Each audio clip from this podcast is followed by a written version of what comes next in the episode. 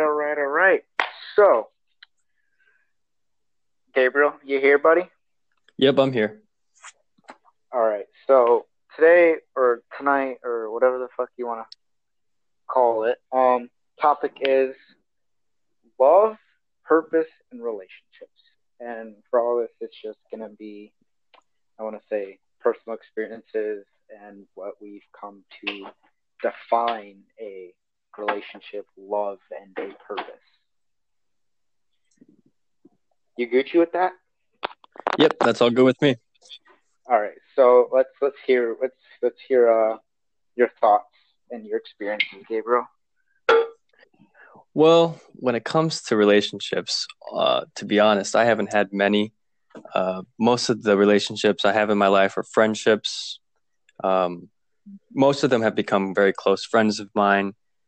When you bring up love, the first thing that comes to me is probably my family and things I enjoy to do.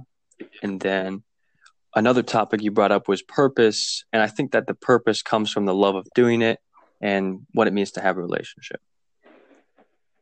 All right. No, big brain here. All right, let's.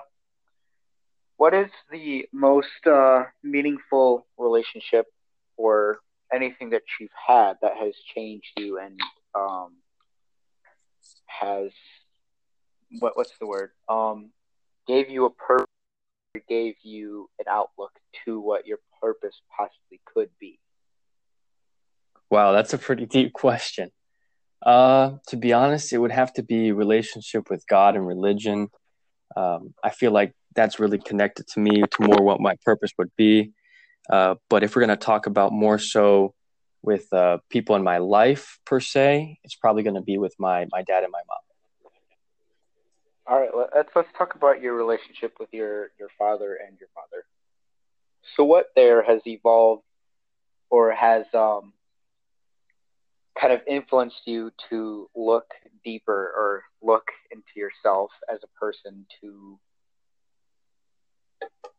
find, I guess, your purpose? Or what do you, the question that I have is, what is your purpose in life? What do you think your personal purpose is? Like do you think you were put on this earth to achieve and to accomplish or to lead or to guide? I gotcha. So the first thing I wanna go along with this question is I'm gonna point out how when we're born and brought into this world, none of us really know our purpose. Throughout life, our hobbies change, what we like to do changes. Heck, each day things change. So the purpose of each day is always different, right? So in order to have a purpose, it comes with experiences and living a longer life. As of right now, one thing that I would like to do is become a psychologist, psychiatrist, and help people. I think that's one of the big things I value and I would make my purpose. And how did you come to realize that this possibly could be your purpose? Like, what was the most leading experience? Like, what's the best way to figure out like what your purpose is and how you get it? Yeah. Okay. Pretty much. Definitely. So one way I would say you find your purpose is you have to first look at like what you like, what gives you value. And what I mean by that is when you wake up and you do something, what puts a smile on your face? Or, and vice versa, what happens if that it doesn't happen and you actually have a frown? So if someone slams a door and is unkind, you're upset, that kind of thing. So I would say that one of the ways that is by just developing a hobby and a strong relationship to that thing. So I know that when I help people, it makes me feel good inside and I'd like to see the results. Okay. All right. If that makes sense. Yeah, it does. And then what about you? What do you think about that? Like personally? Just like, something you feel like valuable or hold dear? What I hold dear is the friendships that I personally make throughout life. and the friends that I have, the brothers that I have that came with me joining the fire service, I guess you could say. More so, I'm more of a, what would you call it? A social person. I'm more so a relationship-based guy. Like, without relationships, I personally feel like life would be a lot harder for me in general. Okay. Yeah, that's just something that I've come to realize about myself in my 18 years of life. Yeah, gotcha. Definitely.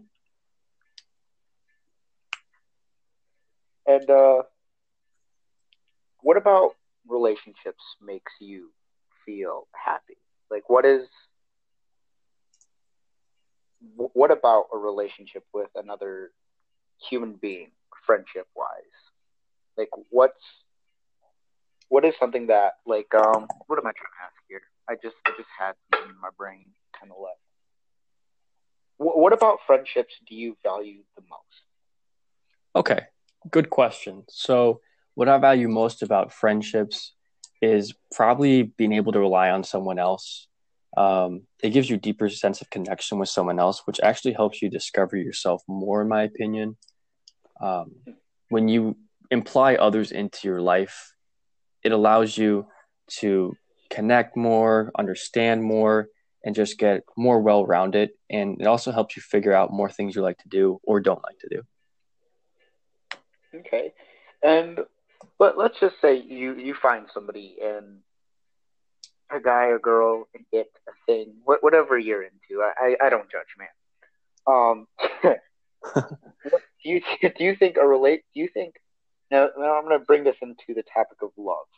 Do you think the relationship that you have as a friend could possibly lead to something more?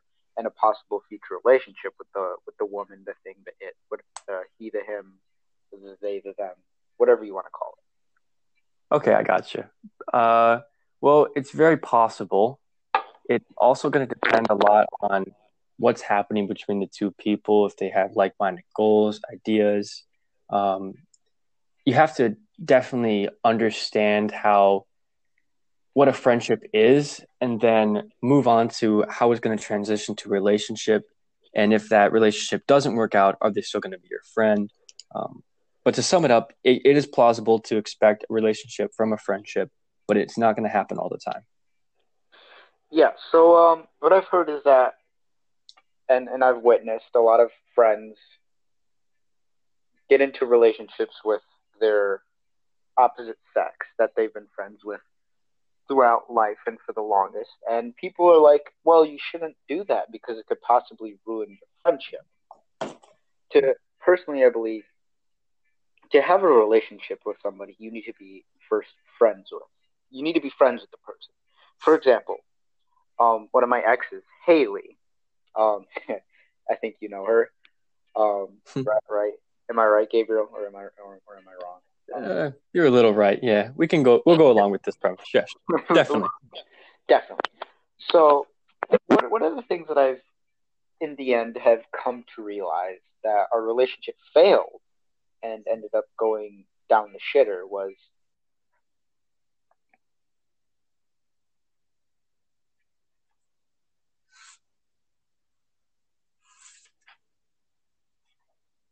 still there?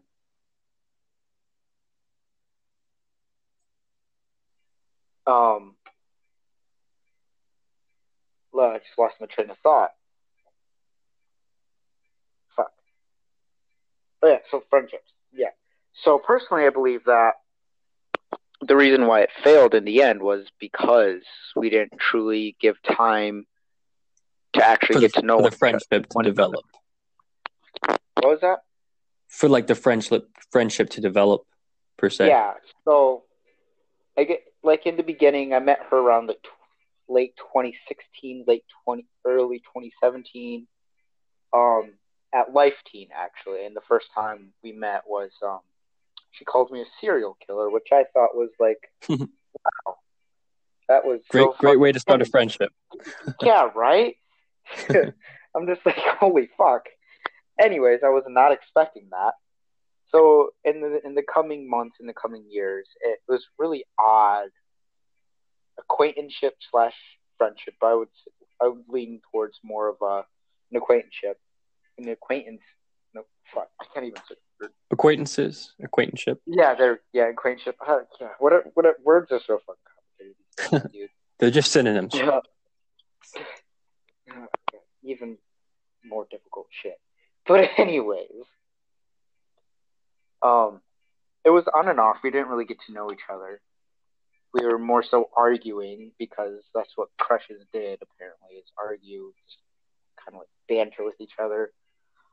In the end, it was very difficult. She cut me off every single time we had a disagreement and shit. And next thing you know, I think it was 2018 when I left to the academy that I went to, was when I was like, you know what, might as well give a chance at this. I was like, hey, I'm going to be leaving. Here's the address. We should mail each other letters. That's what we did. But it was only a 6 months of writing back and forth that we actually got to know each other in a deeper way, but not as a successful level, I guess you could say. Okay.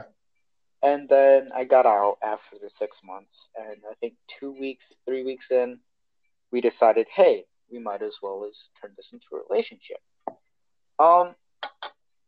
And then another six months goes by, and then the relationship at the beginning was pretty decent, and then it turned into a toxic relationship, and I started to realize that, hey, I'm not feeling good. I'm getting a little bit more depressed. I'm getting more anxious. I'm getting more sad, depressed, pretty much. My life was starting to just like a mental decline, like a mental health decline from the relationship. Yeah, my mental health was at the peak of the relationship. I want to say 3 months in was when it was at the peak, and then I started to notice the decline in my mental health. The decline in the relationship became unhealthy. Both sides, actually. Okay. And the next thing you know, we break up. And this is leading into, I guess, another thing is when do you know a relationship, friendship, romantic, or whatever you want to call it, turns into a toxic relationship, and when can you realize? How can you notice the flags that go up to notice and take a look, take a step back and say, hey, what's going on here? I don't think this is healthy for me. I don't think it's healthy for us in general. So should we end the friendship? Should we end the relationship? And how can you identify that the love that you feel for the person isn't actual love? It's just toxic. Okay.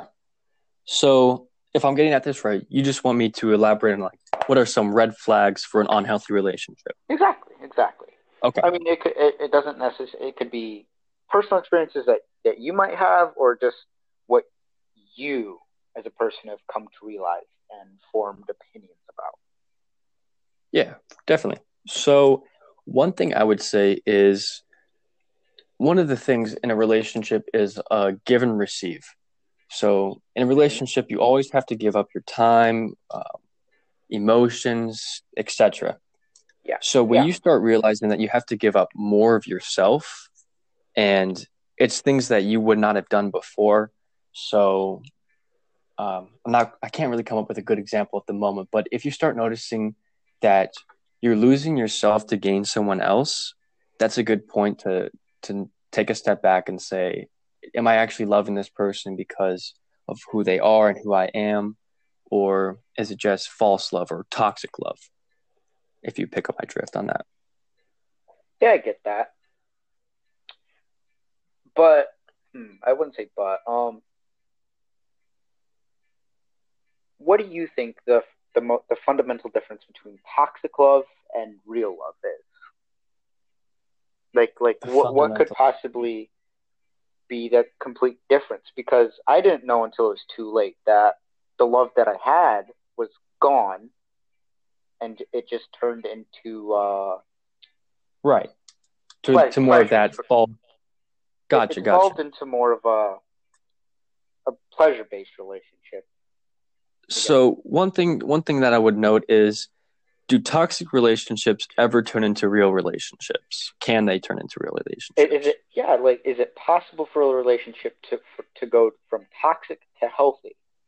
And is it, and is it possible? Or like really, really toxic relationship, like a relationship that, let's say, you had in the past. Is it possible for something like that to go back to normal, or to be, if it started that way?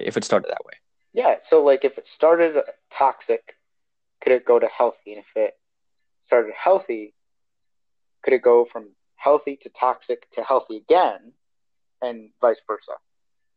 Exactly. So that's an interesting thing that I've always wondered. I mean, again, we're both 18, young adults. We don't know that much, but I mean, just feelings and relationships and stuff in general come into part and into play to form opinions and beliefs, I guess you could say. Yeah, definitely.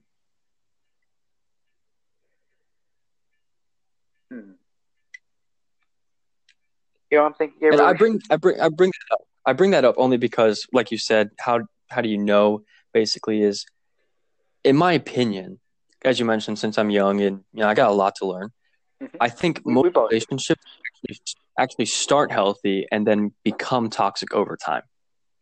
But, because most people don't love someone that's toxic, and the relationship isn't that great, and then becomes healthy. Statistically speaking, I wouldn't think it's probable for someone to put up with something for so long and then it be good.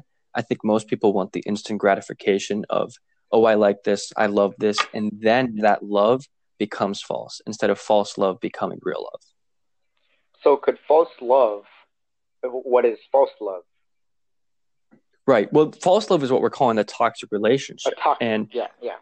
Yeah. So the toxic relationship, we still haven't defined. I would say a toxic relationship is just one where you're giving yourself up for something that you don't see the point in anymore. You don't see the purpose in the relationship or the love. You just see the products of the love. Yeah. That also leads me to question, when as friends, or quote unquote friends, that a person is with, when do you say, hey, this isn't good for us? Or do you just continue to let the relationship just spiral out of control? Because what I've seen is people are afraid to tell their significant other or to tell their friend that isn't healthy anymore for them. But yet they continue that relationship, they continue that friendship until it just hits rock bottom and completely goes to shit.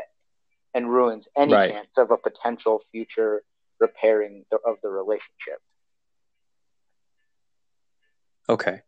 So to pick this up, your big question here is going to be, how do I tell someone that it's an unhealthy relationship? So later on, when we're both more complete and whole and healthier, we can become friends, have a relationship, etc. Yeah. Yeah. Okay. Well, that's a difficult question, primarily because every person's relationship is different. Every person's different. Every individual is different.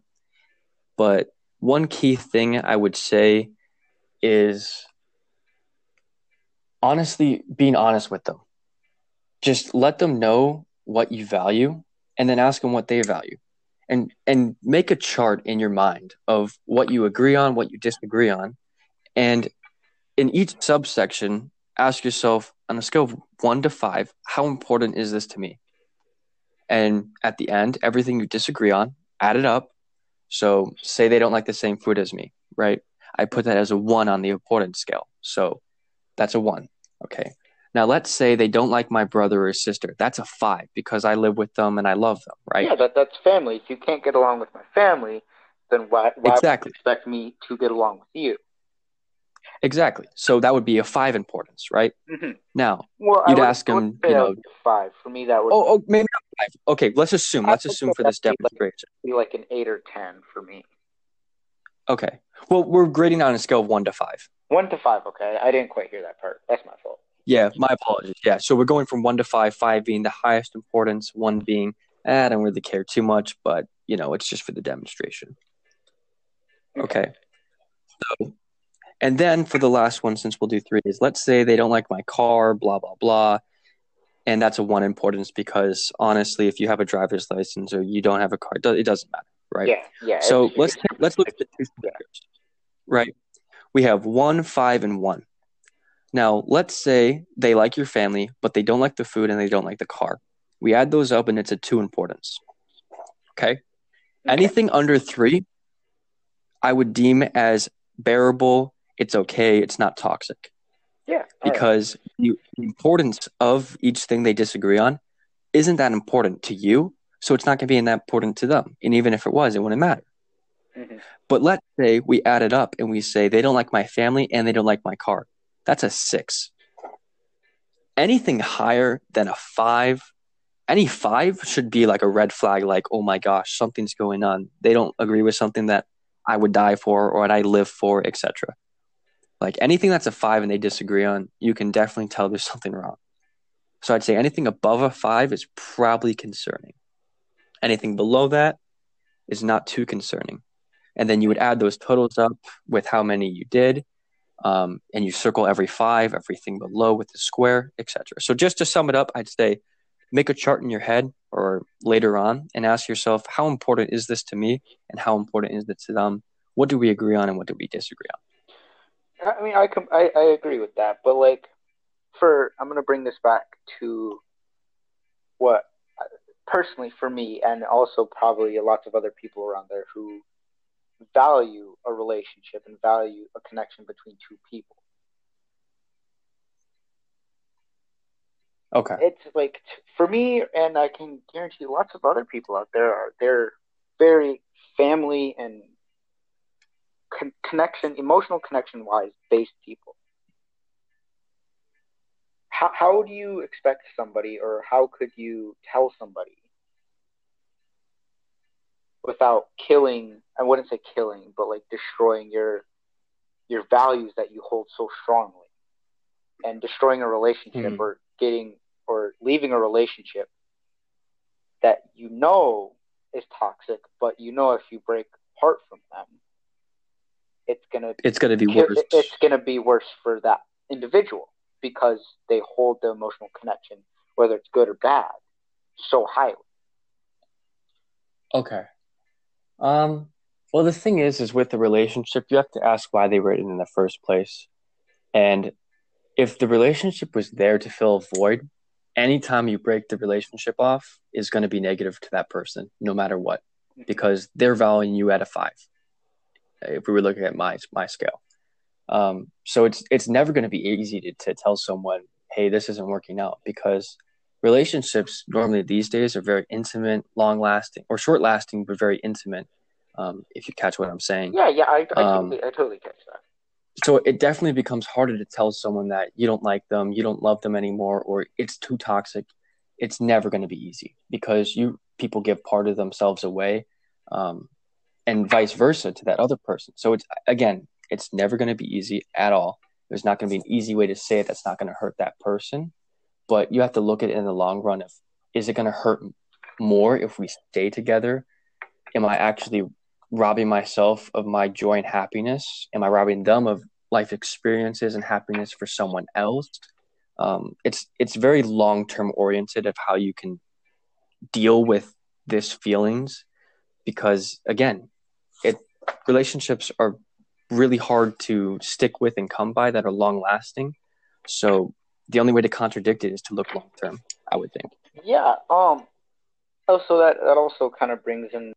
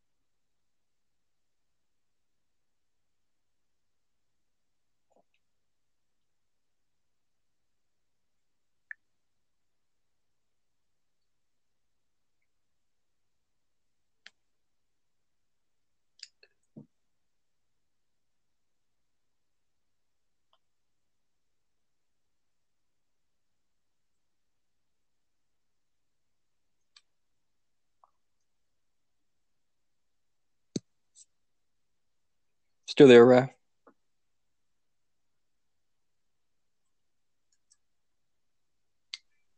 Yeah, I'm here. Okay, just wanted to make sure. For sure. Did you hear the question there? No. Anything you said in the past 30 seconds, I could not hear at all. All right. Well, question I was trying to say or ask was, society. I feel like society has glorified what is supposed to be intimate into just a short term, like quick thing and get out. And why is that held more highly than actually giving time to the other person? Well, that's a good question. If we look at it in terms of how high, we have to first look into a person's values, morality, and what they deem to be worthy of their time. And because people accept social media and the society's opinions greater than their own most of the times, it influences their perception, I would say. And because of that, purpose is deemed by love for something, as we said before. But purpose is also, this could be a little bit of a long answer, if that's okay. It's all right. We got time. Okay. All right. And then the purpose is tainted by your perception. And if your perception is tainted by society, that love that came from that line of thought is going to be also be tainted. So people will accept something that other people tell them if they believe it. So people have been believing that it's supposed to be intimate or something that was intimate into short-lasting, it's a summer fling kind of ideal. Yeah, yeah. I want to steer this towards more of a religious aspect now on relationships and stuff like that. So let's real quick, let's both of us talk about our relationships with God and how that has changed or been made for the better. Let's start with you, Gabriel, because I know you've been in the faith, I guess, longer and spent, from what I've seen, spent longer time developing a relationship with God, correct? Yeah, I believe so, yeah. All right, so you have more experience in this, and you've had more, I would say, hopefully, more intimate relationships with God. So let's start with that. So when did you start taking your faith a little bit more seriously? And how did that change over time, evolve, and change your opinions and beliefs on life? Okay. All right. Good question. I'll start with your first one of when I took it seriously was probably not even until I was probably 15, 16. I remember being a troublemaker in religious ed and whatnot. Honestly, I think that my relationship really started happening when I saw the world around me. You know, you start seeing things differently as a teenager.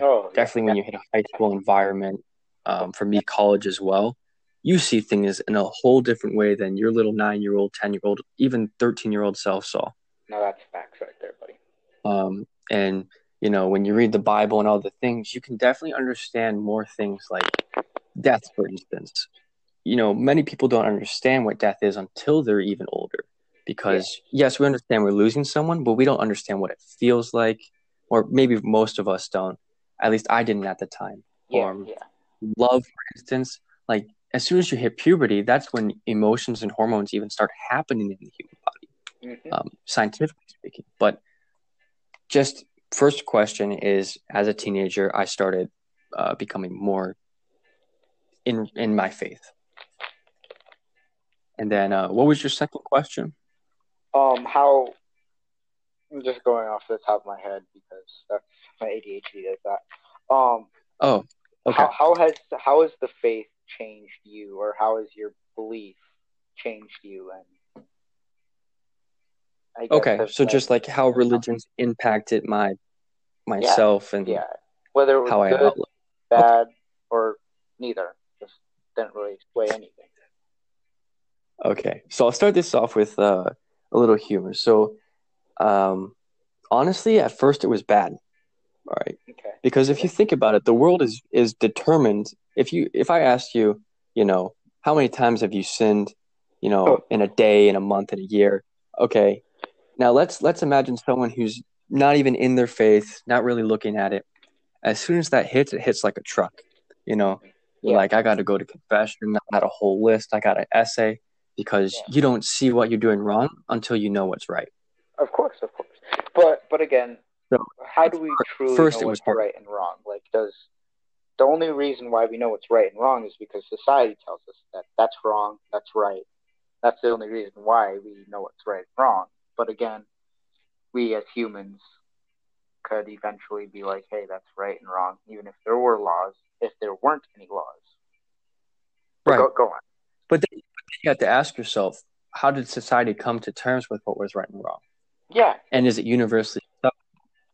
I mean, I feel like even if it was I wouldn't say it would be universally acceptable or accepted, because different countries have different laws that don't apply or we don't have. Like, it's okay to kill someone. I'm pretty sure most countries would say, you know, that's not okay. So we'll go with that. We'll go with that premise of a universally accepted ideal. Mm-hmm. Taking another human life, that's okay. Taking any life is unacceptable by all means. And I feel like you just said, everybody kind of accepts that as law. But then the thing becomes is, who determined that? How do we know? I mean, again, to bring it to a religious aspect, God was like, hey, bro, yo, fam, that's not acceptable, right? Right. But then people aren't religious and still believe in it. And still believe, yeah. Of course. You know, and then it comes down to, you know, is religion pre-installed in people and the ideals of it? Or is it just a social construct that we all believe? Yeah, well, a common thread of religions and mythologies is humans make up something to explain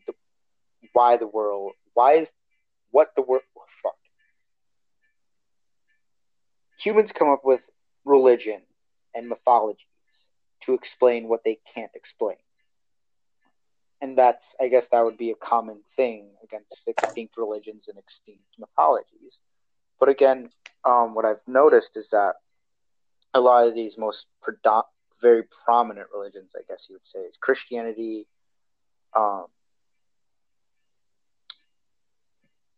Islam, and all these other ones. I forget the actual name, what they are.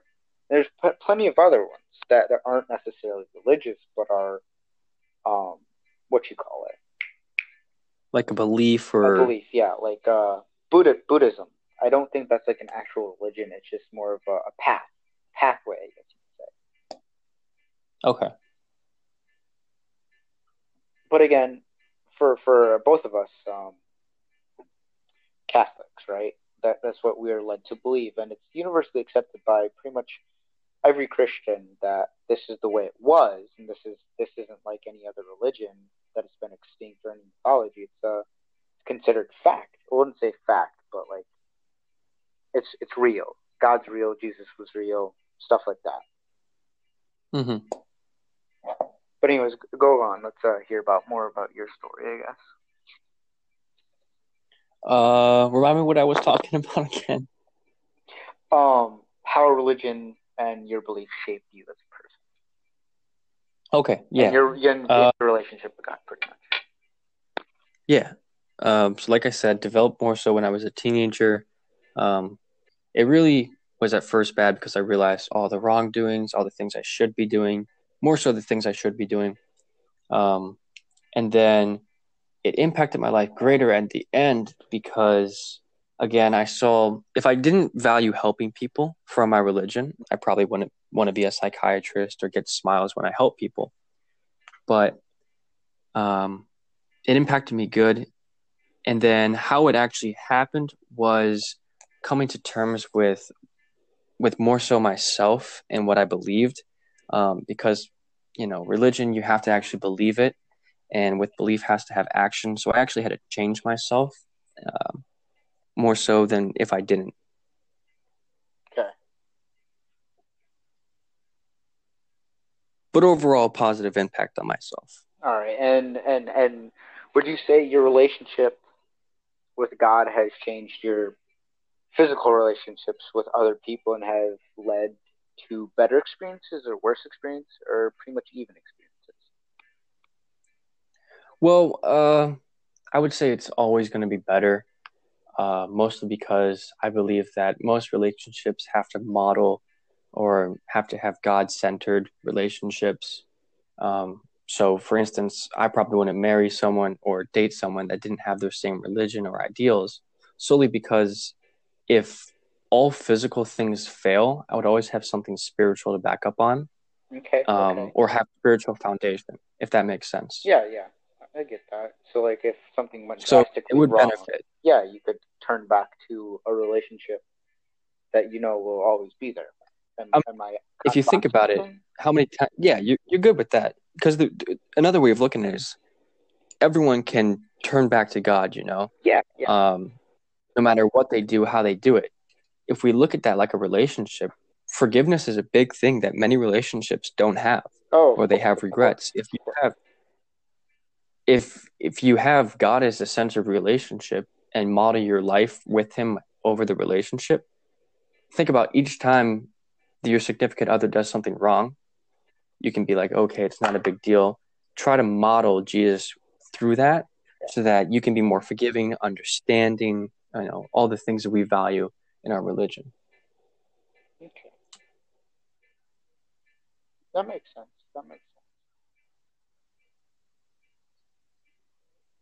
Is there anything else you wanted to add? Any other questions you have? Not really, not too much. I guess I can ask you how your night's going or morning. Well, it's going. 2 Rippets, a bang, and 2 Red Bulls into my night. So a lot of caffeine. Yeah, it is a lot of caffeine. So if I have a heart attack or some sort of cardiac issue, it's caffeine's fault. Definitely not mine. But anyways, Gabe, it's been a pleasure, and we should do this more often. And yeah, definitely. Thanks for having me on. Yeah, no problem, my dude. No problem. Hope you have a nice evening and stay safe. All right, you too. Have a good night. You as well.